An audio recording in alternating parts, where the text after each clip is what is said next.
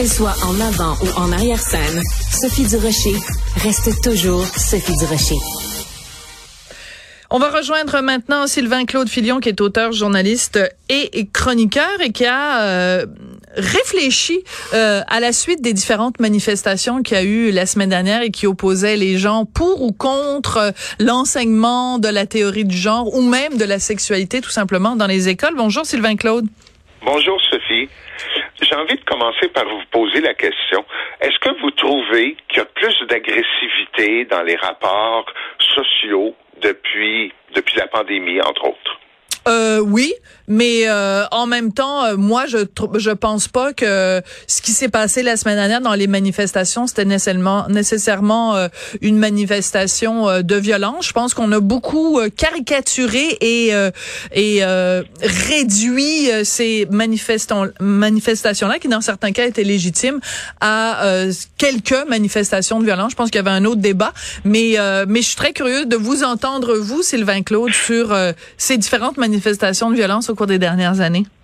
Ben, en fait, c'est que j'ai fait un peu euh, ces derniers mois une espèce de revue de presse et, je, euh, moi j'ai l'impression que le comportement des gens, on, a dit que la pandémie avait beaucoup euh, amplifié les, sentiments et tout ça. prenez par exemple en santé, ça ça fait très longtemps, là, il y a des affiches qui nous préviennent qu'aucune violence verbale ou physique ne sera tolérée.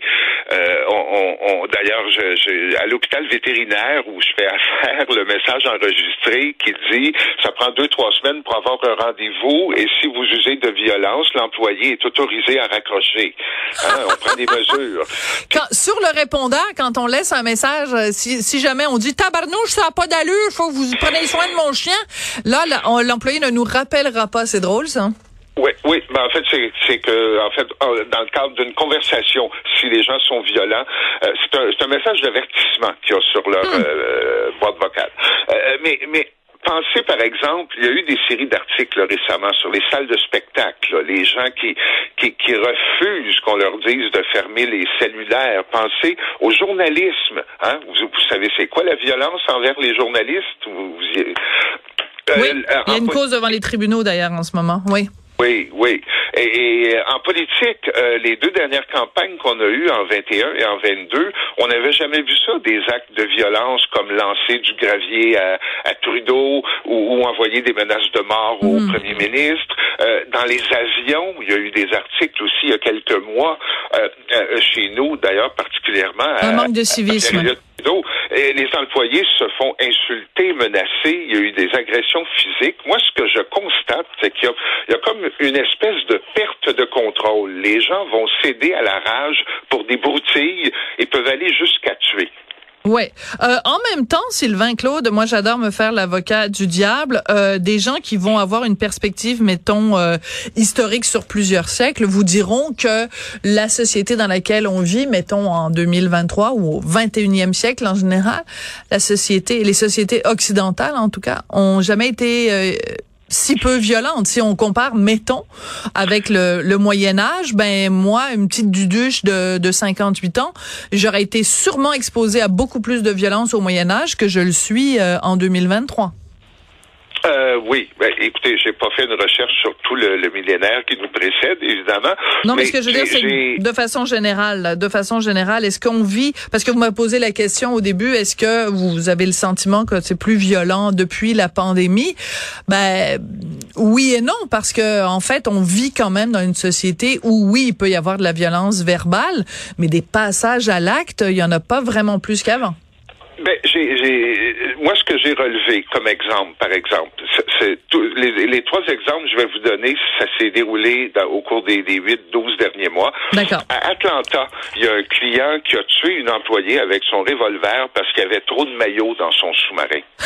À New York, Excusez-moi, je ris, mais c'est pas drôle. Mais non, mais c'est parce qu'en même temps, vous me euh, donnez un exemple. Et Sylvain Claude, je vous, je vous, taquine là, mais vous me donnez un exemple aux États-Unis. Les gens, ils se promènent avec, il y a, il y a comme trois fusils par habitant.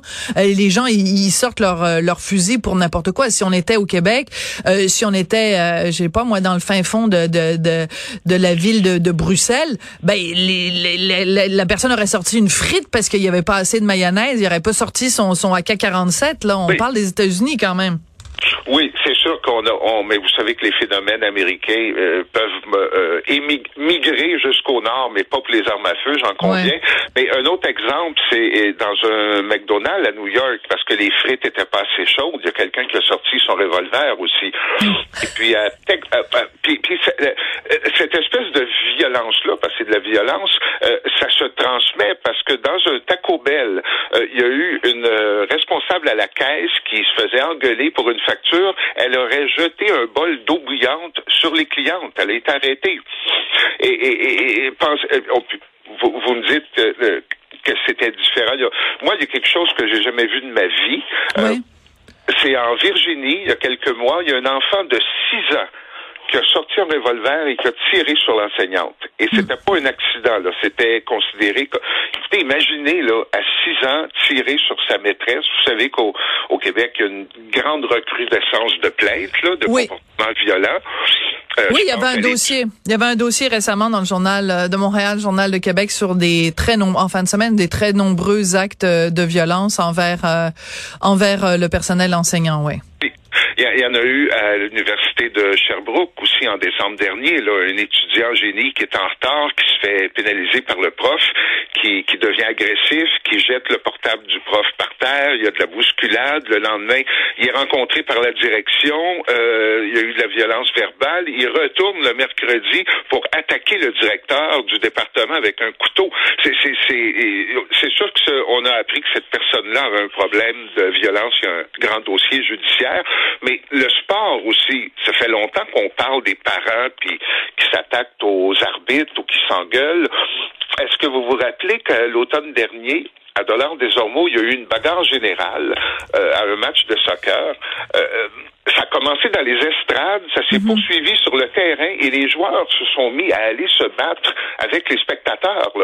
C'est des dérapages beaucoup plus beaucoup plus grand que ce qu'on voyait avant, je trouve. Oui. Bon, en tout cas, selon mes collègues euh, du Journal euh, de Montréal, Journal de Québec, selon des statistiques que mes collègues ont obtenues, les établissements scolaires de la métropole, donc euh, de Montréal, ont connu une hausse fulgurante des agressions violentes depuis 2013. Donc, on encourage tout le monde à aller voir cet excellent dossier dans le Journal de Montréal, Journal de Québec, sur la violence dans les écoles. Pas juste à Montréal, hein, mais un petit peu partout au Québec. Il y a vraiment une augmentation dans certains cas de, de de 100% euh, Donc, c'est en effet assez inquiétant.